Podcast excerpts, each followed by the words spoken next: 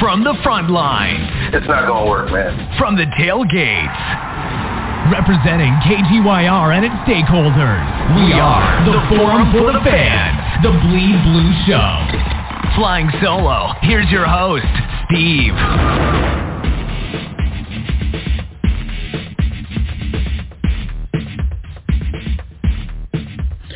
Yeah, we are the Forum for the Fans, the Bleed Blue Show. Knickerbocker Avenue Fan Forum. Got two divisions to cover on this episode. Now, we're usually are an hour in and hour out, well, most of our episodes pre and post games. But this one needs a little bit of attention because we neglected it on the previous episode two weeks ago when we got more into the Donovan Mitchell trade fiasco because we were a little bit on behind the eight ball because of – timing, scheduling, things of that nature. But tonight, or whenever you listen to this episode, we will discuss the Southeast, Southwest Division as full, as in-depth as possible. Uh, BleedBlueShow.com is our website audio archive on Apple Podcasts, Google Podcasts, Spotify, Stitcher, iHeartRadio. You can go to the archive episodes for the baseball, the hockey, the football on BleedBlueShow.com and all those streaming platforms to get a taste of what the Forum for the Fans have been saying about your sports teams and the sports leagues you watch. So, yeah, the Southeast Division on one half of this episode. Going to get to the Heat, get to the Hornets, to the Wizards, the Magic, to the Hawks, and then another part of this episode. You can fast forward it later on in this audio archive show. You could get to the Southwest with the Grizzlies, the Pelicans, and the three Texas teams, Spurs, Mavericks, Rockets, and how they're you know looking on paper as of right now, 22-23 season for the NBA. And we're going to start immediately right now. Um, I'm going to start with the uh, the number one seed of the Eastern Conference last year, which would be the Miami Heat. The uh, we're going to get into the Southeast Division. First and foremost, with the uh, Miami Heat, um, they had the uh, first round exit in the Eastern Conference Finals. They um, had a very great, very good season last year. You know, of course, number one seed, acquired Kyle Lowry in that trade with Toronto, and you, you know it's a solid roster. It's a grind out roster. It's uh it's a big roster. You know, they're missing some pieces. You know, PJ Tucker, who came over from Milwaukee last year, is no longer on the team. He's now with the Philadelphia 76ers. So he was a 3 and D kind of forward, corner shooter. But they this is where their bread and butter is. Defense and not down threes is the Miami Heat, right? So what I noticed out of this roster, especially uh, uh, Victor Oladipo coming back last year or the end of last year into the playoffs. And I noticed also that rotations is really herky-jerky by head coach Erik Spoelstra with Duncan Robinson. Uh, I don't, for whatever reason, I, I know whatever's going on in, with Heat Nation, and I saw people puzzle the, the move on social media and writers like question the move as I did he uh, got a reduction of minutes, especially in that first round series versus the Hawks. So I don't know what to expect as far as a night in, night out, week in, week out rotation with Erik Spoelstra's Miami Heat for the 2022-23 season. Now, I think you're going to see a little bit more play out of, or more minutes, of course, out of a healthy Victor Oladipo, right? I mean, he didn't, he pretty much missed the majority of the season last year. But uh, I, I expect, um, uh, for the most part, Max Strus, who's a three-point specialist, you could say, as long as uh, who probably plays a little bit better defense, is a little longer than Duncan Robinson, right?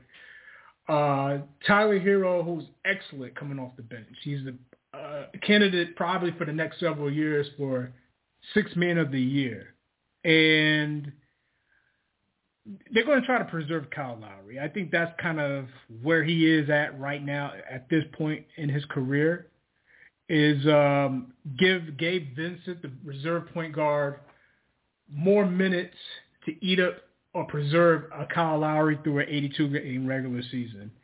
Because this team runs through Jimmy Butler. This team runs through Bam Adebayo. And I honestly believe behind that is Tyler Herro. And now this is where Victor Oladipo is probably more and a bonus to whatever he could get you could get out of him. The, uh, the injuries he's been fighting in Miami to get more minutes, and probably is going to take minutes from Duncan Robinson. But uh, they have a good defensive team. They lost a little bit with PJ Tucker because PJ Tucker is one of those guys, right? Especially as high as rank or high um, seed as they were, you would throw him on a Kevin Durant, even though you know Kevin Durant is going to still get his no matter who plays him. But the point is, PJ Tucker is one of those guys in the NBA. It's not a lot of them in today's NBA, but he's one of those guys that uh, you throw him on the opposing best offensive scorer because it gives your offensive player on your team more energy, more time to do what you got to do offensively. So making Kevin Durant work, making Jayson Tatum work, try to find a way to be in front of Giannis Antetokounmpo. That's what kind of what the role what PJ Tucker was last year, and it's part of the reason he's a winner, championship player from the Bucks. But they lost that, and now who's gonna? Now everybody's got to pick up the slack for the most part. You know, Jimmy Butler's an excellent defensive player his entire career in the NBA, right? Uh, and you look at a guy like Caleb Martin, who's not necessarily a PJ Tucker as far as defending guys, defending the best guys on your team, and and knocking down corner threes. That's just not his game, or his twin brother in Charlotte, and get to Charlotte when we get to him. But the point is with the Miami Heat, you got to preserve Kyle Lowry. You got to, you know, the Gabe Vincent, um, the project you could call it. I mean, he played well. Like, Gabe Vincent is not a guy who's going to wow you every night. He's not a guy that's going to um, explode for, like, you know, 30, 35, 40 points a night, but he's a guy who's capable to knock down wide open threes. This is a very capable, very good shooter. I, I honestly, he's probably a better shooter than Kyle Lowry. I got to look at the stats, but going off what I saw last year, Gabe Vincent will probably take a lot of regular season load off of Kyle Lowry's shoulders. To, to you know, Kyle Lowry's been beat up and banged up all those years in Toronto and and, and this past year. Uh, we'll, we will see. Now, Tyler Herro, he's an also an X factor to me, or probably more so Victor Oladipo. But Tyler Herro who played very well the last couple of seasons coming off the bench. I think he found his role. He's found his niche. He probably will close games for the Heat because he's a capable scorer. He can get by guys, get knocked down to three. Oladipo is Oladipo is that kind of player too. Not necessarily a, a better three-point shooter than Tyler Herro, but uh, an explosive, historically explosive two guard. And we will see how he you know comes off of you know off the bench, or he might even be starting because it's not guaranteed that Max Strus is starting. I because that, that, that's the weird thing about Spoelstra. He does things like that kind of throws you off. You don't know if it's going to be Victor Oladipo starting or is Max Strus starting. You know, somebody is going to be losing their minutes in that part of that rotation at the two guard. And then, of course, you know, Jimmy Butler is Jimmy Butler. He's the lead dog on his team. I mean, he's one of these guys that's really you know, he's I would call it weird, but he'll get you 45 points in one game and come back the next game and give you like six. I mean, that's just Jimmy Butler. He's not a night in and night out scorer, but when you need a big game out of the team, or the, you know, you need somebody to step up. That's Jimmy Butler. He'll get you a sneaky 45 points, 40 points in a big game. He's capable of doing it. He just don't. He doesn't do it every night. Bam Adebayo is an all-star level you know, undersized center in this league. He he plays well versus inferior opponents, but Bam Adebayo, when up against league competition, other all-star centers, he struggles, and sometimes that could be a hindrance. This is an issue when you run into the Boston Celtics of last year. Uh, not to say that they had elite all-star level centers, but they gave they have centers that's going to make you work. The Robert Williams defensively, you have your Al Horfords who can stretch the basketball or stretch you on, on that you know as a stretch five and knock down three. That's where Bam Adebayo is an Achilles heel. Um, he has an adequate uh, backup as in Dewayne Dedmon behind him, so you have a lot of. Uh, this is a capable team to get to the Eastern Conference Finals again. They will win the Southeast Division. I don't see any of the other teams beating them, and I'll get to the I'm run through all the other teams as well. They have the most complete roster in the Southeast Division, but my questions for the Miami Heat, their bounce back versus Boston. How will they make up for that? Because I think Boston was playing their best basketball. They were cooking. They were on fire. And how will they match up against Boston, who, in my opinion, I think is better this year with, on paper than they were last year? The Ola, Victor Oladipo stock. What are they going to get out of Victor Oladipo in a full season? Can Victor Oladipo play a full season? My other question as far as rotation is Duncan Robinson and his usage because I really believe he's a very good role player. He makes, I mean, there's games where he can knock down six, seven, eight threes, and that's a weapon for you. And he's a consistent three-point shooter. They had that in Tyler Herro. They had that in Max Strus. But to me, it's like, I don't know, from the outside looking in, as if, it, it's as if he's being underappreciated. I mean, I could use him on my Knicks, but he's not, um, he's out of the rotation a lot in that playoffs, you know, in that starting with game number two of the first round. It just didn't make sense to me. They got through Atlanta, no problem.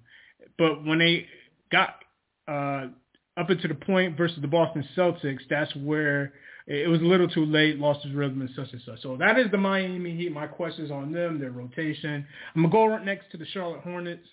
Uh, the Charlotte Hornets, um, listen, I don't know how much of an improvement that they have based on last year because a lot of these guys are back this year. Okay, they they still have the core of their roster and plus a Gordon Hayward, which whatever that means, because Gordon Hayward, uh, ever since leaving Boston and coming to the Charlotte Hornets, uh, he, it seems like he's half, he's always out or injured, and they, I feel like this team has a logjam, especially between the two and the three position you know, Kelly Oubre is probably a guy that's going to come off the bench behind Gordon Hayward, but Kelly Oubre to me is more of a dog defensively and in attack mode than Gordon Hayward. But Gordon Hayward is kind of a more of a nice mid-range shooter.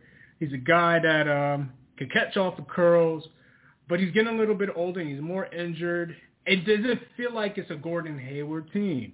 It feels more so this is more of a LaMelo Ball's team where he's more of the the uh, facilitator. He's more of the the point guard, the the maestro as far as getting everybody the ball.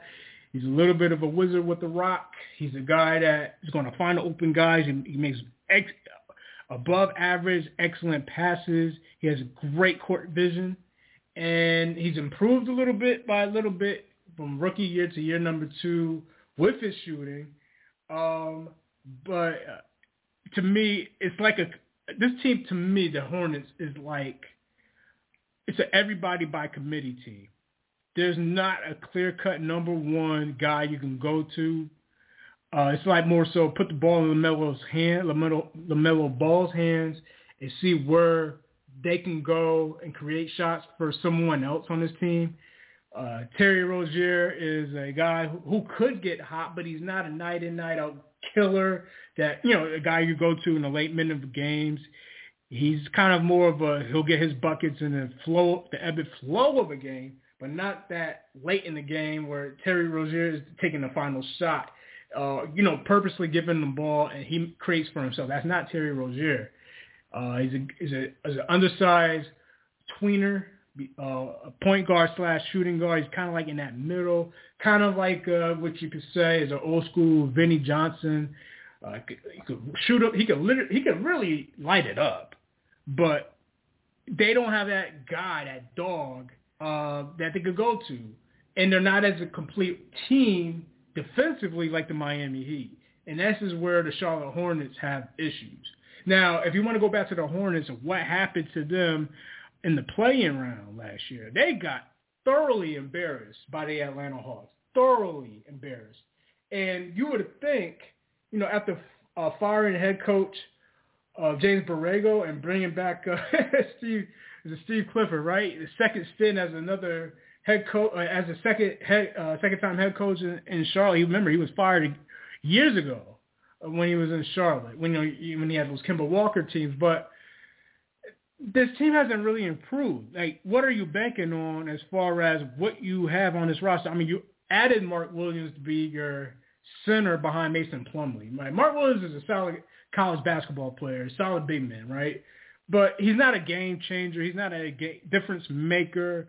He's not, you know, all level center, NBA center, not as of right now. You know, just just an energy guy coming off the bench. But and then you'll have guys like, you know, who are capable. I think James Bouknight, uh, UConn Huskies, is a capable pro. I don't know why he's kind of out of this rotation or this James Borrego rotation of last year.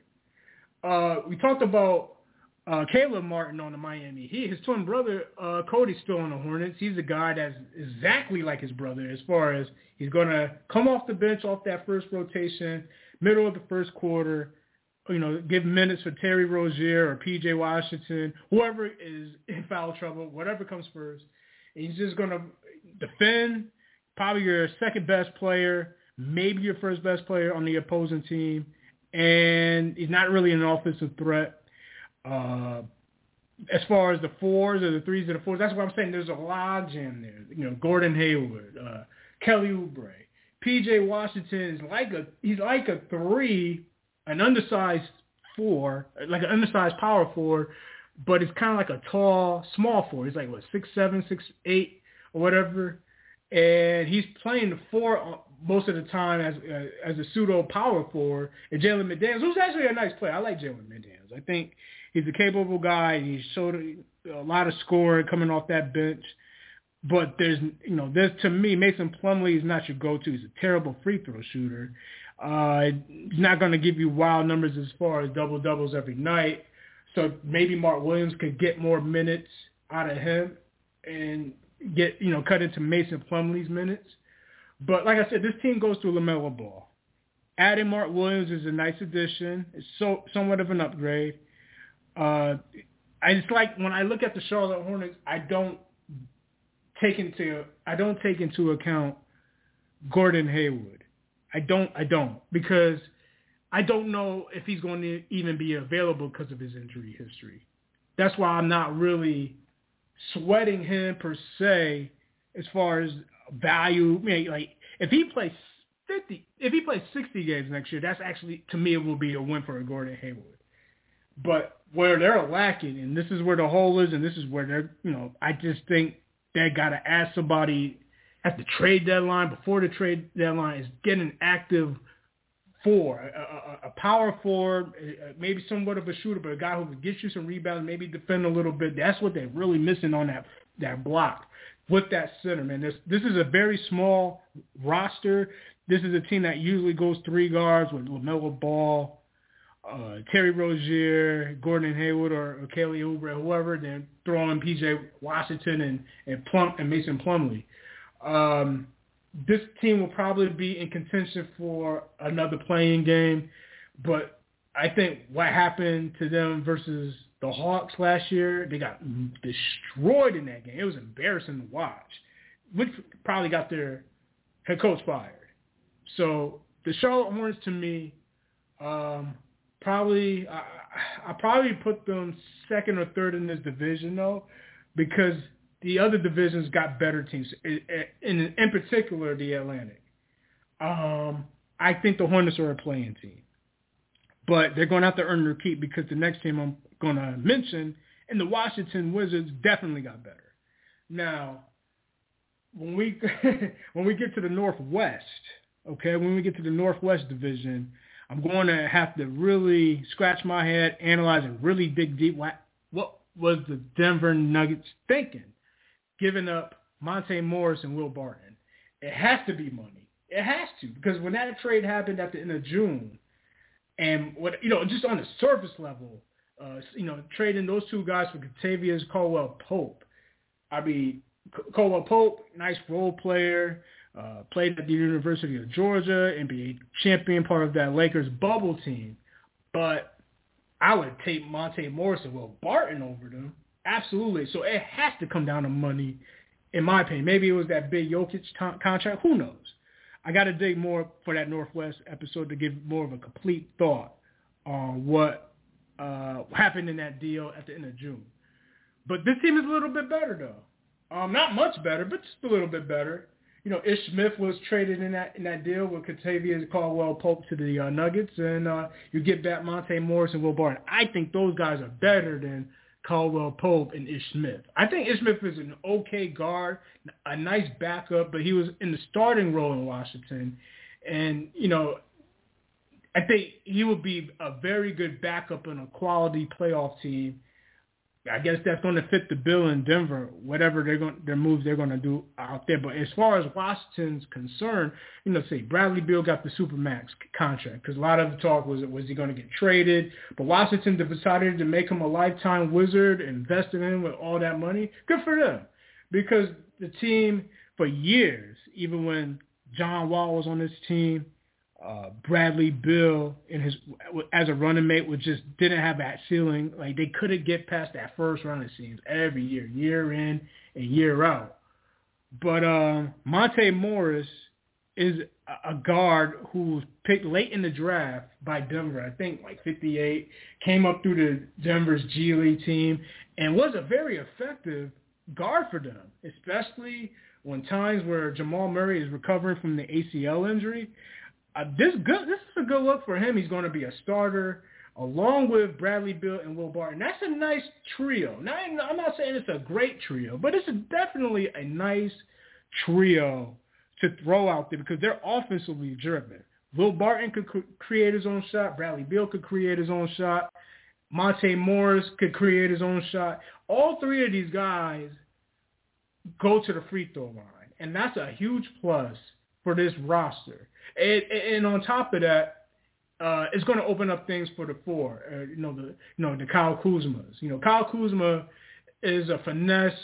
He's a tweener. He's another tweener, like like the like the Charlotte Hornet players. He's a guy who's probably more of a small four, but if you go with a small one, he's probably going to be a three slash four. Uh, probably get minutes, you know, you know, some break time with veteran Taj Gibson. He was on the Knicks the last couple of years, long time. Chicago Bull, USC Trojan, and the pride of Brooklyn, New York, Taj Gibson, uh, uh, one of my personal favorite players as a workman, horseman, professional. He's going to add some character in the locker room for this team. You know, I mean, he never won an NBA championship, but he's been he put in a lot of years for in the NBA. Very respectable guy uh, in the locker room. That could help this team compete for a, uh, a playoff contention, a play-in spot, a nine or ten. Washington Wizards could. The Washington Wizards was on the cups with this roster as long as guys don't get hurt. And we already know with the uh, the question marks with Kristaps Porzingis, that shit ain't going nowhere. He's he's a guy that's uh, always injured, um, over uh, underachieved a lot um, because of his injuries. Never quite fit well with New York, the Knicks fans and the upper management with the trade to Dallas. That never got taken. It never got taken off with him and Luka Doncic. So the so, so when I look at the the Wizards, right, this is a huge game with Monte Morris and uh, Will Barton. Huge game. This is an upgrade. All right. Now the question is, who's going to be Bradley Beal's Robin? Bradley Beal is Batman on this team. He's the the, the go-to number one. He's the alpha. Late in game, he's the guy you want with the rock. So, I mean, this is a legit question. Who is the Robin on this team? Is it Kyle Kuzma? Is it Will Barton? It, to me, it comes down to it comes down to one of those two guys. I I don't look at Kristaps Porzingis as this clear-cut number two, and I, I think a lot of basketball heads agree with that. So I think it's going to be a Robin uh, by uh, by committee situation. Maybe one night, if Will Barton has a hot hand, he'll be the Robin. If Kyle Kuzma has a hot hand another night, it might be Kyle Kuzma. So it's going to be a situation like that.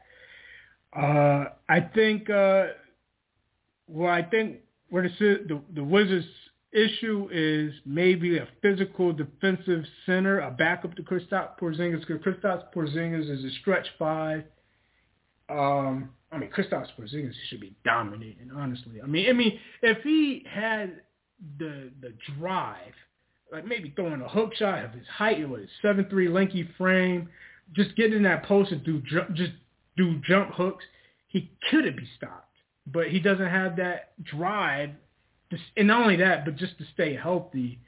And the Wizards are going to be a playoff, a play-in team, not a playoff team, but a play-in team. And with the right matchup, with guys, you know, coming from that Denver Nugget culture and Monte Morris and Will Barton, uh, is is quite possible that they could get a nine or a ten seed and, and go and roll the dice as far as trying to make the playoffs. So that is the Washington Wizards on that. Uh, I don't think they're going to finish above the Hornets, but when the Hornets play the Wizards or they play the Hawks, uh, I think these are going to be some fun regular season games to watch. Just, you know, tune in on the side during the, middle of an NBA week, in between football, of course, or hockey and baseball playoffs. So, just that's the Wizards, man, for you, man. I'm going to go to the Orlando Magic, and I think first and foremost, and I'm not trying to shit on the Orlando Magic because they have years and years away to get back to play-in competition uh, they're going to be the last team, the last place team in, in this division. Um, they made some little bit of strides last year because this is a very young team. This is a, I mean, there's no, there are no veterans whatsoever. I mean, maybe Gary Harris to an extent from Michigan State, but uh, this is a team that's young as hell. I mean, it's probably the youngest team in the NBA. I got to look that up, right? So they had the first draft pick overall, uh, Paolo Banchero from Duke University. And the question really for me when it comes to the Orlando Magic, right out the gates, is he going to be the number one lead dog? And remember I was just talking about Bradley Beal being the clear-cut number one out of, you know, for the for the Wizards. But is Banchero going to be that guy for the Magic in his rookie year? That I mean, I think that's a very a very fair question to ask because let's see. I mean, who else could it be? Because to me, last year it felt like it was Cole Anthony's team. To me, Cole Anthony has cojones. He has balls to uh, take a lot of shots. He was very fearless with the rock, but he's an undersized point guard who kind of wants to play the two guard. He wants to do both. He's a he's a tweener, another tweener, right? But Banchero is a is a, is a very good scorer at Duke, and this is part of what they need to get go in the right direction. They need a guy at the three to really put buckets, get buckets, and you know, you saw a little bit of him in the summer league, and you know, saw, get a glimpse of what he was doing versus rookie and sophomore uh, colleagues and compadres. But I think uh, they have a long way to go. Um, you know, Markelle Fultz, former number one overall pick in, this, in the league, uh, probably is going to be on his way out in the next couple of years. But you know, Cole Anthony, University of North Carolina. Uh, I mean, he showed you why. You know, you know, he was injured at North Carolina, but you know, in his first year, he was fearless with the rock. He took big shots, um, but he needed help, and he's going to get that help out of Banchero. All right, you got the Wagner brothers uh, playing there. I mean, they played a lot of minutes last year, so you get a lot of lot of experience through the Wagner brothers, Franz and uh, Morris uh, Wagner, right? Uh, Jonathan Isaac's coming off an injury. Uh, I think it was a knee, right, or the ACL, and he's going to provide some good quality minutes at the three. Uh, missed a lot, missed the entire last year, right? Um, and Jalen Suggs is another one. A guy I actually do like, you know, coming, you know, he was a guy who is a multi-level athlete, uh, different sports in Texas, went to Gonzaga, had a hell of a rookie year or freshman year at Gonzaga, but injuries hit him up in that first year with the Magic. So you you know I'm pretty sure they're going to be looking to get him off to a right path or right steps uh, for the uh, next season. Um, I mean, just to be quite honest, top to bottom within this division, they're just not better than the Wizards. They're not better than the Hornets or the Heat or the Hawks. Um, you Mo Bamba is a guy I kind of like. To me, Mo, Mo Bamba is kind of a, a defensive-minded center. It feels like he's trying to be part of that new NBA where big men are taking perimeter shots, and he's you can tell he's working on it. You can tell he's trying to be that. But I think deep down he he is just not him. And as far as perimeter shooting as a five, um, Wendell Carter is a guy I do like. Uh, seen him play in high school. I seen him, you know, you know, at Duke when he was with Marvin Bagley the third. Uh, he's a young, uh, you know, it felt it feels like he's behind a little bit behind the eight ball in the NBA where he we think he should be. Um, he's he's athletic. He's getting stronger. I mean, that's the thing. I, I, it's hard to knock these cats, but it's the part of the league culture. You gotta produce even at 21, 22, 23 you know, there's a reason why Chicago traded Wendell Carter to the uh, to the Bulls to get Nick uh, uh, Vucevic, right? Um, Wendell Carter doesn't have to play under that Chicago pressure of the media, those rabid sports fans in the Midwest. Wendell Carter can't say the Magic or Orlando is probably the best place for a lot of these players to thrive where Orlando's not necessarily a major sports market with the media. It's a very laissez-faire town that's built around tourism. And uh, Markelle Fultz, you know, I think Cole Anthony's taking his minutes. Um, I don't know what they're going to do with Gary Harris. I think they got to showcase him to an extent so they could deal and get something back for him. Because remember, Gary Harris was traded from Denver to Orlando. And is really about, or you could say the same thing about Terrence Ross because what role does he is he comfortable being on a last place team? Do the do the Orlando Magic feel that they could get some value out of him and trade him mid season to a team that's probably on the cusp that could use a guy who will come off the bench and shoot threes and probably defend a little bit on the perimeter, even though he's a little bit older, Terrence Ross, right? He can light it up. He can light it up. He's kind of like a poor man's J.R. Smithish type of player um, there's a team in there's teams in the Eastern Conference that probably could use his services, or even in the West. But this really comes down to Jalen Suggs and his development from year one to year two. Uh, Cole Anthony needing help.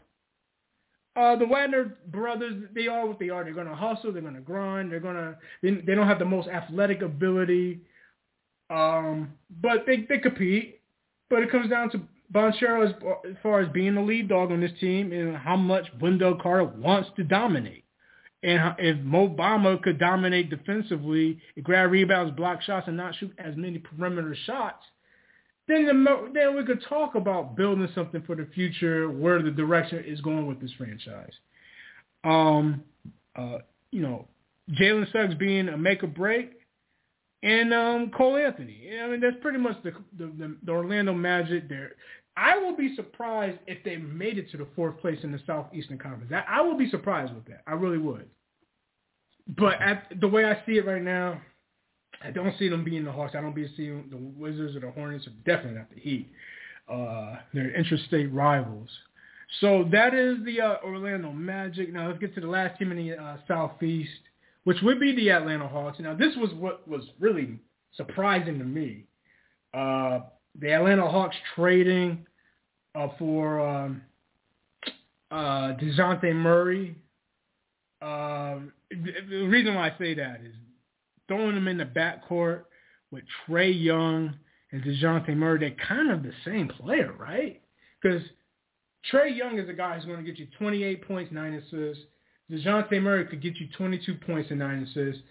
So by default, in a 48-minute NBA game, somebody's assist numbers will go down. There's no way both of those guys could sustain that in the same rotation for 82 games. So what is up with the Atlanta Hawks? Because let's go back a couple of seasons when they beat my Knicks, our Knicks on the Knickerbocker Avenue Fan Forum in that first round and made it to the Eastern Conference Finals versus the Milwaukee Bucks, and then last year smoked the Charlotte Hornets, smoked them, right? Then they ran into that buzzsaw of that culture of the Miami Heat, and they bowed out in first round, right? So how do the Hawks get back to the Eastern Conference Finals? How do they surpass? What will they do? Well, first of all, they need a lot more than what they currently have. Uh, I think this roster got a little bit worse, to be quite honest. Um, I thought, I think adding Dejounte Murray was, it's like adding, you're adding Coca-Cola. It's like you got Coca-Cola in your fridge, right? And then you go to the grocery store, shop right, stop and shop, shit like that, C-Town, and you buy a Pepsi. That's what Trae Young and Dejounte Murray are to me. They're they're basically colas. They're the same cola, similar colas. You got this. You already got that in Trae Young. So trading for Dejounte Murray, what is the plan? Are you trying to reinvent the NBA? See, they needed a guy, a, another dog, a, a, like I said with the uh, Wizards, or you know, they need a, a, a Batman to Trae Young. Trae Young is a guy. See, this is the unique thing about him. He's going to get his free throws. He goes to the line. He's like top five in the NBA getting to the free throw line because he is always in attack mode. Uh, he's quick. He draws fouls on the soft NBA. He's going to the line. He needs the rock in his hand. So you're going to play Dejounte Murray off ball and let his assist numbers go down? Like, do you see Dejounte Murray as this two guard to the, to the number one Trae Young? I, I don't see that. I don't see this, like, make sense. Um, now, do you see Dejounte Murray as a guy that could step up and be a second leading scorer where this is where I think where the Hawks made it. They're in a no-win situation with John Collins. I mean, this is kind of, I think this is their rationale of making this work. So Dejounte Murray being a, um, I guess you could say a Batman to Trae Young. I mean, I guess on that scope, but they're missing things at the four. Uh, they're missing things uh, per se uh, between the three and the four because DeAndre Hunter to me and John Collins are almost similar players. DeAndre Hunter is a, an excellent basketball player when healthy. He is. He's an excellent role player piece. He's a college basketball champion, University of Virginia. But, you know, he's been injured. He's kind of been out of the rotation a lot. Then when he comes back late in the year and it's like trying to find his rhythm. Uh, but John Collins, that's the situation I think they found themselves in because they couldn't trade for him, I don't think. They didn't, they could have found a market that a team wanted him, and they ended up paying him anyway. So that's taking up some, so not only your salary cap space, but trying to make him a, a viable asset in, a, in, a, in, a, in an acquisition or trade. I don't think um, I don't think the Hawks will. I don't think they're going to find a bidder. So they they're stuck with him. And what could you get out of him with this roster? You're going to make a uh, a John Collins a three or a four, um, or a three hybrid with a uh, DeAndre Hunter. Um, that's probably the best they're going to have to do offensively. Uh, outside of, you know, Clint Capela is a nice, uh, a, a nice center in the sense of he'll catch alley oops from Trae Young or Dejounte Murray he, you know, as far as you know, the pick and rolls, and he'll give you some rebounds. He'll definitely block shots. So he's your your defensive minded center for this roster. Did you added Frank Kaminsky? Uh, he's like a four slash five, power four slash center. He had, a, he had a very good career at Wisconsin, and he, I think he last came over from. No, I think he, first he went to the Charlotte Hornets and he ended up with the Phoenix Suns. Didn't really crack their lineup. You know, the Phoenix Suns have been rolling. They got they they found their their niche uh, you know, out west with um, DeAndre Ayton and at the time JaVale McGee. I think Frank Kaminsky was just lost in the rotation. So he comes to the Hawks, probably could get some viable playing time. He's a smart basketball player. But um, the Hawks, to me, I just, I just, I don't, I don't see them see, but damn, they really improved. Where like Dejounte Murray is an All-Star player of last year, but I think he did it because he was like pretty much the lone dog to shine on the Spurs. There was nobody really running with him. He could just do whatever he wanted. But now you throw him on the team with Trae Young. How is he going to adapt? Now the Holiday brothers are there. You know, that's Jrue's brothers, Aaron and uh, Justin. They beat. They leave Indiana. They go, come to the Hawks. They're they're they're going to be good backup pieces to. I mean, this is a solid five guard rotation. I this I'll give the Hawks this credit, and and there's not nothing necessarily they all you know do well or poor, but Trae Young, the Holiday brothers, Aaron and Justin, Bogdan Bogdanovic, and Dejounte Murray. I mean, these are quality NBA players. So not even at nine out, you're going to have to compete versus that point guard, shooting guard rotation. That is I. That is one thing I could say for sure. But my question is, is when it comes down to when Trae Young is probably being double teamed, are you gonna you gotta find a way to get the ball into Dejounte Murray's hands to create and DeAndre Hunter or John Collins are they are going to have to make open shots. And I think this is where I remember Nate McMillan uh, coming to Trae Young after he became the, the full-time head coach to get his teammates involved. I think that's where a lot of that comes out to. And this is not, this is not necessarily Trae Young's fault. I think this is the construction of the roster that they're going to have their issues, their their things going on right here, man. So where do I think they're going to finish in the division? I think it's going to come down to wow, the Hornets, the Hawks,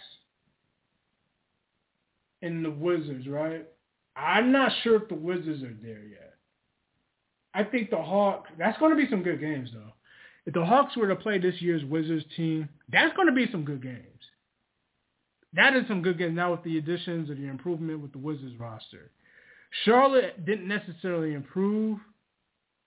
I think they're banking on, okay, well, these guys are coming back, more experience. I think the Hawks are, pro- when healthy, the Hawks are better. Now, if the Hawks get injuries like they did last year, I think Charlotte could um, be better after 82 games. I know the Heat is number one. I know the Magic are the number five team in this division. Two, three, and four is really the question. That needs to be a poll question. Might have to put one out uh, before the NBA season. If I had to guess, based off what I see and know of these players on these rosters, I will put the Wizards four. You know what? I'm gonna put the Wizards three. I'm gonna put the Charlotte two. I'm gonna put the the Hawks four, and I don't feel comfortable saying that. There's a lot of moving pieces. It could go either way at some point this year due to injuries, who gets hot. I think Charlotte got embarrassed, and I think they learned something. You added in a tougher head coach in Steve Clifford. So that is the Southeast Division, man. I'm to bounce around to the Southwest. Uh, let's see. Let me start with the tech, uh, one of the Texas teams. Let's start with the Rockets. Uh, I'll start with them, man, because we know they're in total rebuild mode, right? They're not going to finish last place in the in the Southwest. I think that's going to go to the Spurs, and I'll talk about the Spurs when I get to them. Maybe after the Rockets, right? Um, they drafted Jabari Smith out of Auburn. He's a lanky, long Kevin Durant is small for not necessarily the level of skill of a Kevin Durant, but long, lanky forward who can shoot the basketball. Maybe not necessarily ball handle. He doesn't have all that like a Kevin Durant. He has a piece of a handle, but not to the level of Kevin Durant. But he's being a, almost the uh, quote unquote savior. But in the see, here's the thing where I looked at at Jabari Smith versus uh, Paolo Banchero for the Orlando Magic. I believe he's going to be the number two on this team behind Kevin Porter Jr that's where I think it fits best for Jabari Smith. And that's the situation Banchero is going to have with uh, the Magic. Smith could shoot. Now you watch Auburn Tiger games. He could shoot the rock.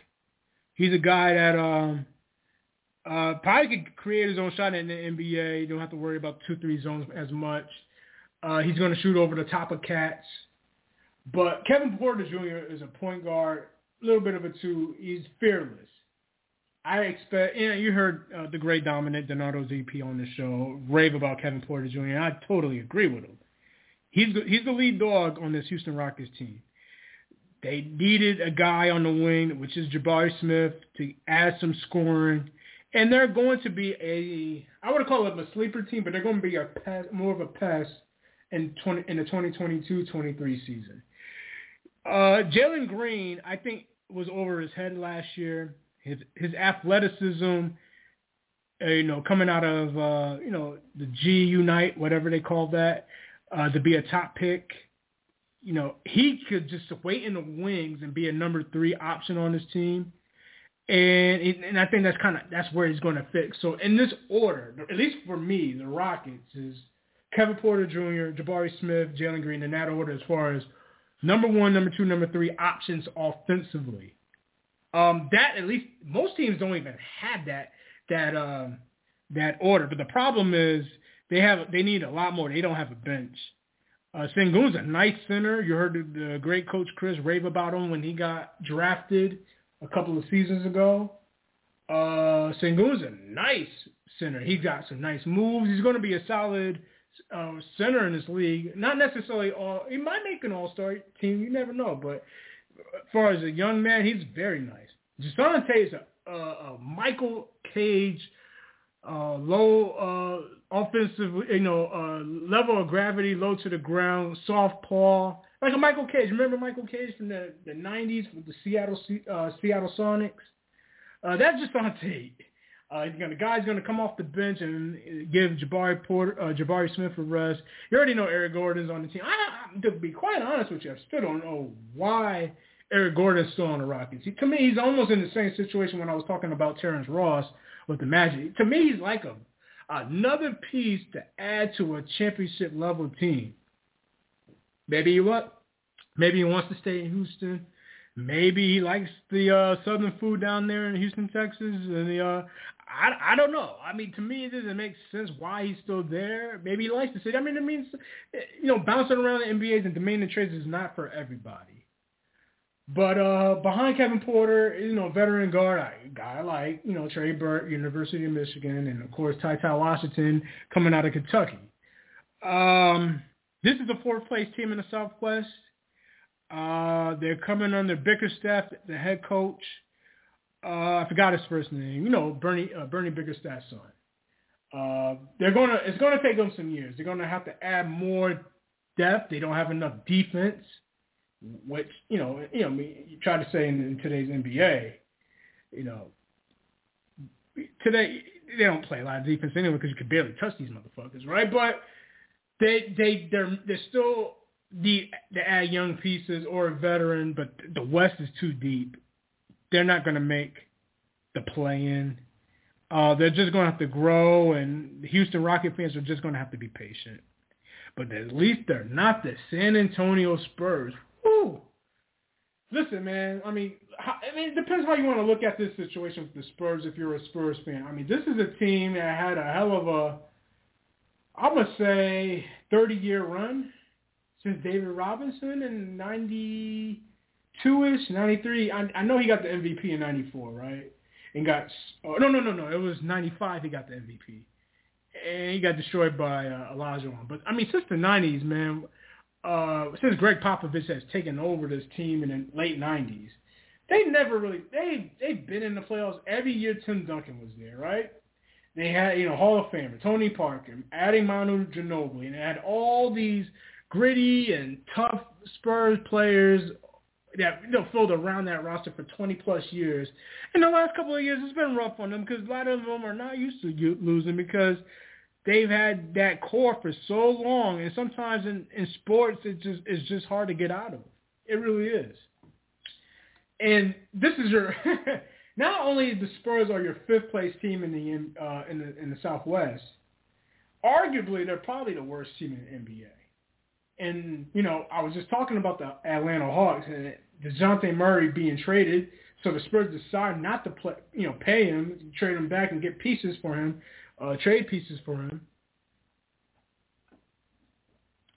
But they got nothing in the West. They got no. They got nothing for nobody in this Western Conference, man.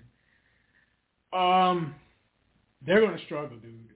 Um, there's not a trade out there to get them better. I don't think.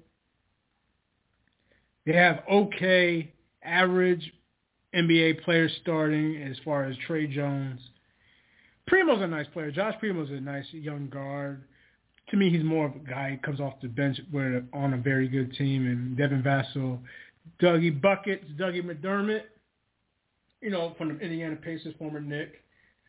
Uh, Keldon Johnson, um, nice player, but uh, you know, when he came out of Kentucky, okay player. uh, Zach Collins, who got traded from the tra- uh, the Portland Trail Blazers, and Jakob Poeltl, but they don't got nothing else, man. I mean, this is not a good roster. I'm not even gonna waste my time talking about them, and it's not the shit on them. It's just observation, man.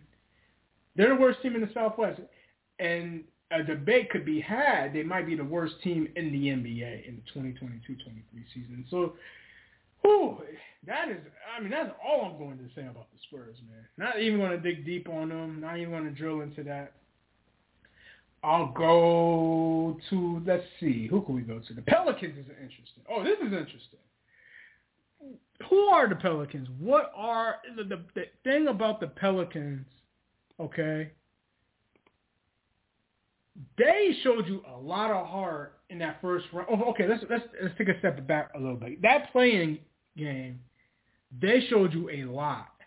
And they had uh, the fans came out to rep. They got past to the they got through the play-in game, and when they got to that first round versus Phoenix, they they they worked. They they competed.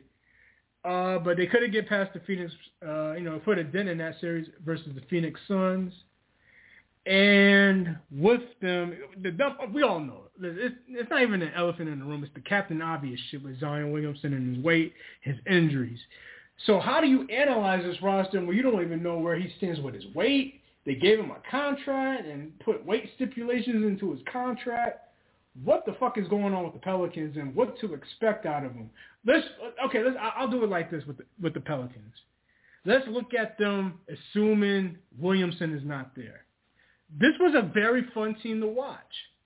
Uh, you added C.J. McCollum because you knew he wasn't going to get that payday in Portland. You traded him to the Pelicans uh, for uh, Josh Hart, right?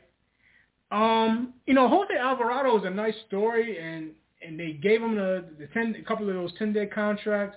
Nice little energy spark. He's he competes. He's fun to watch as a backup.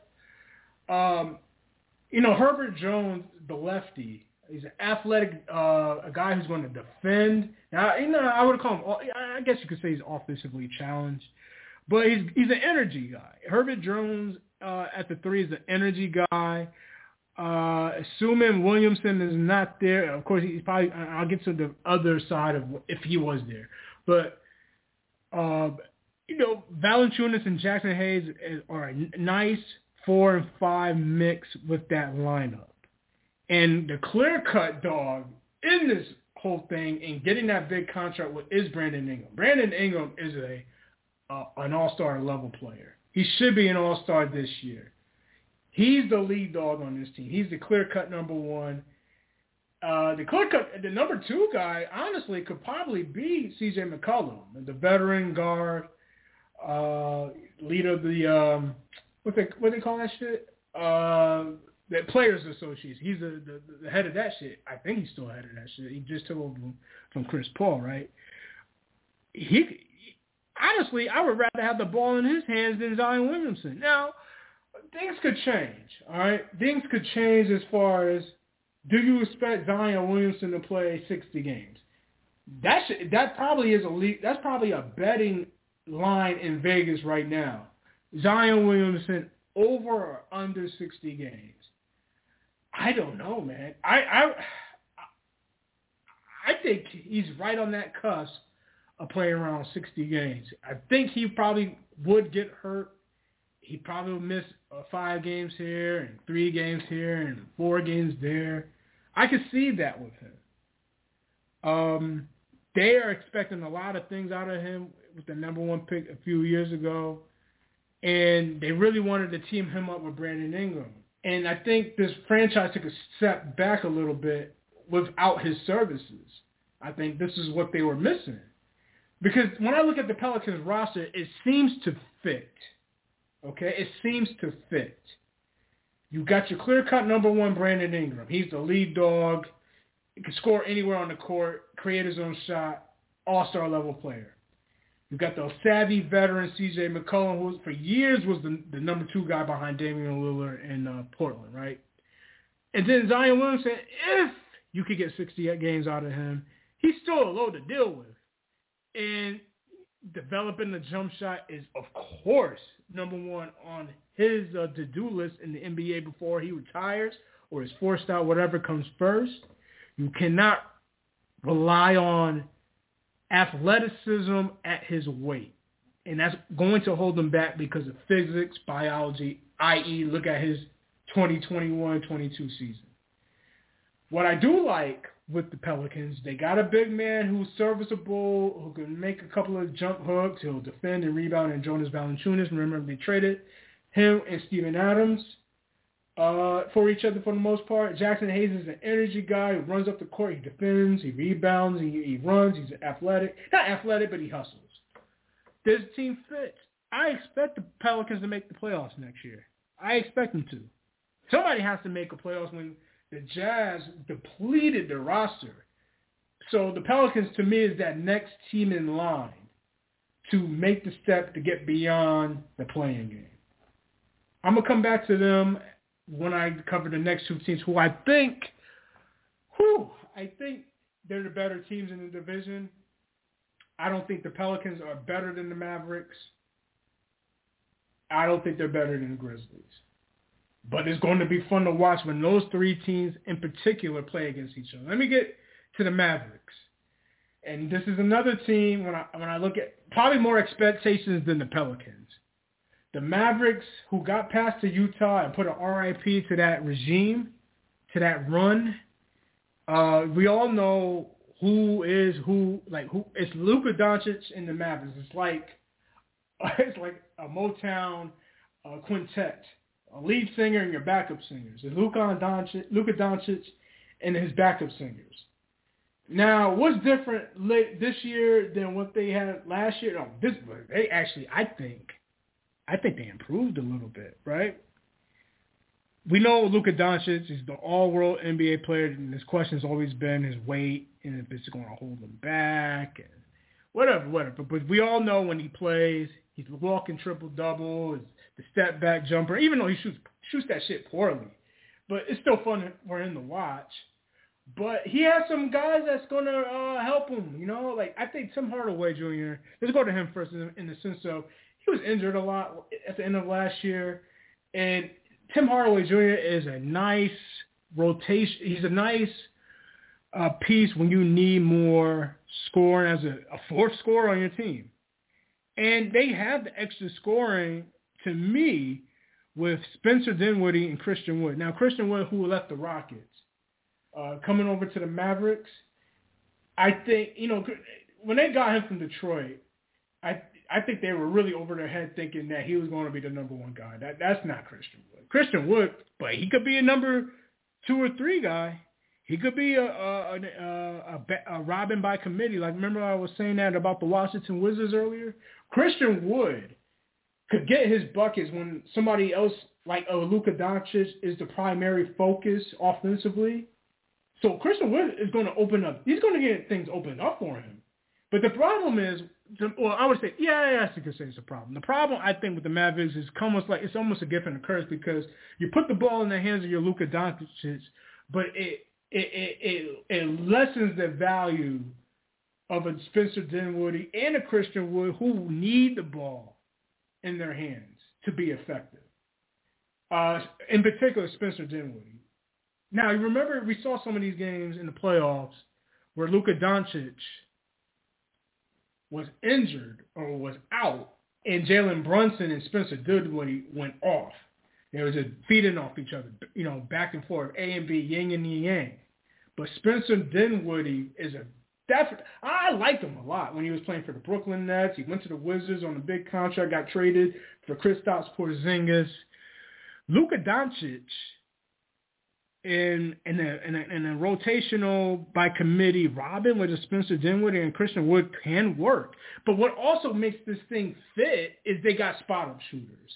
Or I'll, I'll, let me back that up a little bit. Luka Doncic with a Christian Wood and Spencer Woody is your B, your your rotational B, Robin by committee players. But all, but you're also your your your third option is going to be, or third or fourth option is your Tim Hardaway Jr. when healthy. Then on top of that, you've got your spot up shooters. You got your Dorian Finney-Smiths, your Maxi Klebers, your Reggie Bullocks. You got guys who could knock down the three ball in today's NBA and they don't need a ball in their hand. They just need the open looks that they're going to get because of the double teams with Dinwiddie or with Doncic that's going to be rotational uh, to Dinwiddie or to Christian Wood is going to set up these corner threes by Dorian Finney-Smith or on, on the wings or for Reggie Bullock and Maxi Kleber. You saw him knock down a lot of those threes versus Utah in, in the playoffs. He, that, he has that in him. Um, so for those three in particular players, they're going to get open looks and they're going to make their shots. There's going to be some nights like a Reggie Bullock, he's going to be cold, but but on average, I think they're going to knock down a lot of those threes. They're going to get those contributions. Um, so they added JaVale McGee, totally opposite what Kristaps Porzingis is, right? It's JaVale McGee, we all know, um, he's been a butt of jokes you know, you know, with you know the Shaq Fu shit and stuff like that. But the guy defensively is still a monster. He's a linky. He's not. He's not going to get you your, you know, offense. His offense is not his game, but he's there to clean up and defend. And they needed that. They didn't have that before. He could get that. Um, but I think that honestly, for them to make a championship run, they gotta add another four. Like I mean, a lot of these teams are gonna have the same issue. They're gonna need a four that's physical on that block to rebound and defend. Maxi Kleber is not that. He's a stretch four, and they have a lot of guys that can shoot and create the shots. But when it comes to uh, defending down there, that's to be a little bit tough because um, they're not necessarily a small lineup, but because Luka Doncic is six seven, Bullock is what six five. Uh, Hardaway's like six, what six four maybe, something like that. They're not necessarily a small team, but there are undersized after JaVale McGee. Christian Wood is not necessarily a guy who's going to defend on the block. He's more of an offensive-minded player. They're just going to outscore people.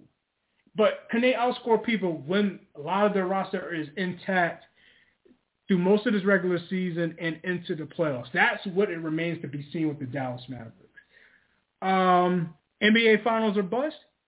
I I think they need to go for a run. They need to get to a point where they get past the Golden States. Remember in the Western Conference Finals, they gotta uh, they gotta um, get over that hump. And I think this is one of these teams.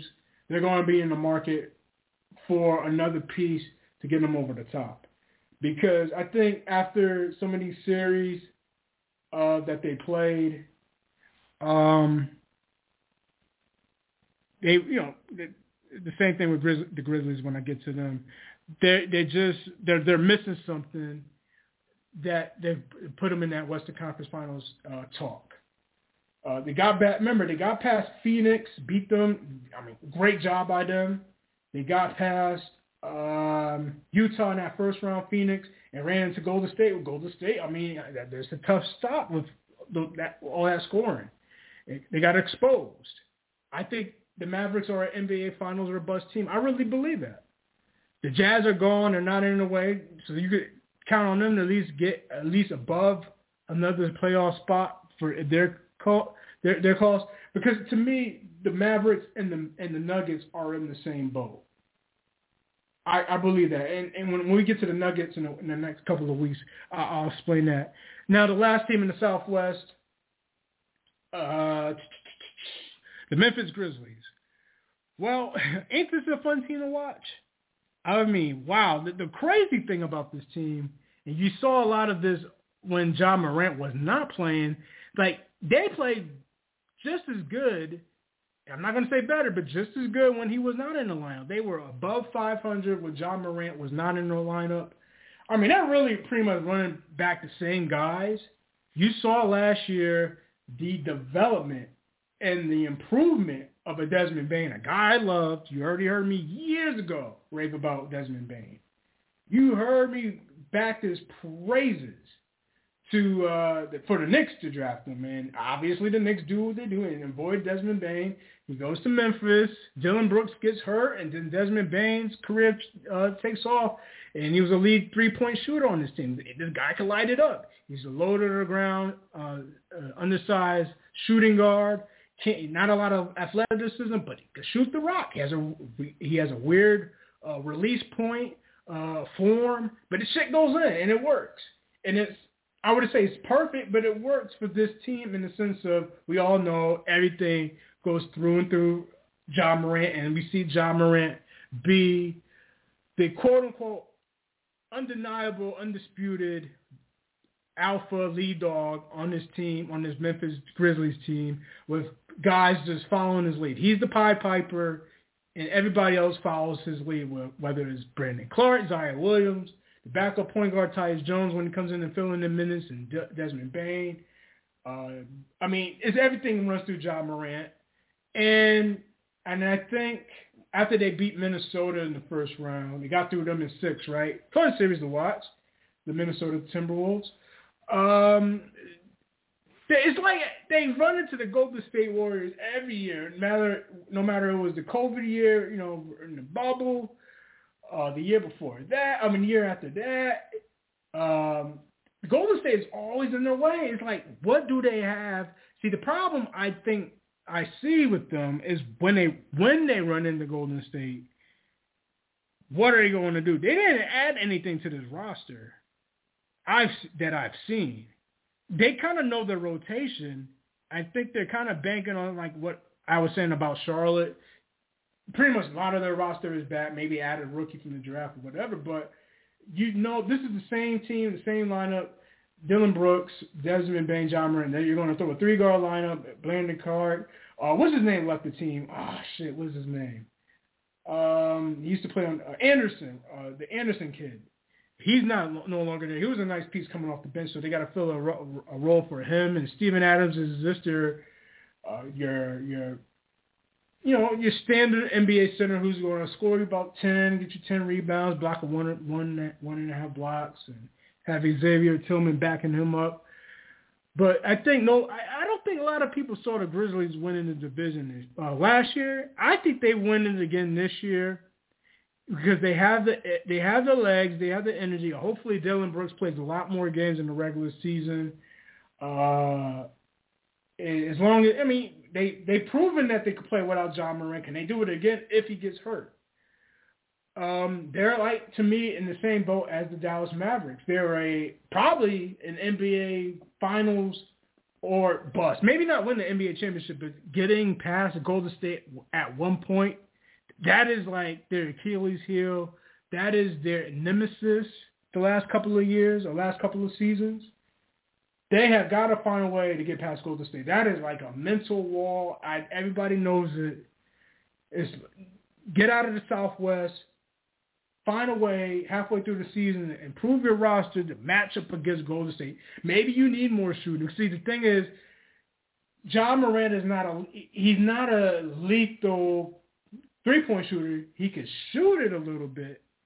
Has he worked it on a, on a, on the off season? I don't know that. You assume that he does, but that's not his game. His game is, of course, athleticism, get to the rim, uh, get to the free throw line, and he'll get you assists. He'll find the open man. He'll make the right basketball plays. But as far as out shooting opponents like like a Steph Curry or Jordan Poole or Klay Thompson, like they don't have that and that's mean that I mean if they go up against that same Golden State team and that Golden State team is is is, is uh, motivated, I, I I don't see them beating Golden State again. I like you like they don't have anything to me that they improve that roster that that could beat that team. Or even if they ran into a Phoenix, I don't know if they could beat Phoenix.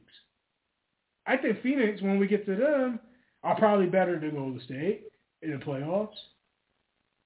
So, but, but just looking at within the scope of the Southwest Division, Grizzlies number one, Spurs number five, Rockets number four, and I'm gonna go Mavericks Pelicans. I'm not. Ooh, I, I really want to go Pelicans Mavericks, but that's a hard sell, man. That's a hard sell. They are building something nice down there with the head coach. Um, uh, what's his name? Is it Willie Brown? Uh, you know, the the guard, he used to, you know, the head coach down in my, uh, uh, he used to play for the Miami Heat, but uh, he's the head coach for the uh, Pelicans. Now they're building something nice. I, I, I'm not. It's a little easier to order the Southwest than I did with the Southeast about a half hour ago. I'm gonna go Grizzlies, Mavericks, Pelicans, Rockets, Spurs in that order, one through five for the Southwest. Whoo! We got through it, ladies and gentlemen. Like, I know you hear me and like, damn man, you know, you gonna wrap this up? Yeah, I'm gonna wrap this up, man. The NBA Southeast Southwest Division episode here on the Knickerbocker Avenue Fan Forum show here on the Bleed Blue Show. Apple Podcasts, Google Podcasts, Spotify, Stitcher, iHeartRadio on your streaming devices. Uh, if you agree with me, leave a comment on the show, on the pages. If you disagree, leave a comment on the show, on the pages. But I, think I'm in the ballpark on what's going to happen with these teams in these two divisions, man. I hope you enjoyed. We'll be back in a couple of weeks to knock out probably the Northwest and then after that the Pacific. But man, I mean that was uh, that was fun, man. You know that was fun. I, I think uh, I looked at it as objectively as possible without my hate for some of these teams. But nonetheless, those are my thoughts on the Southeast and the Southwest here on the Bleed Blue Show. Sagresu, ladies and gentlemen, Blue Blue. Can you dig it? Can you dig it? Can you dig it?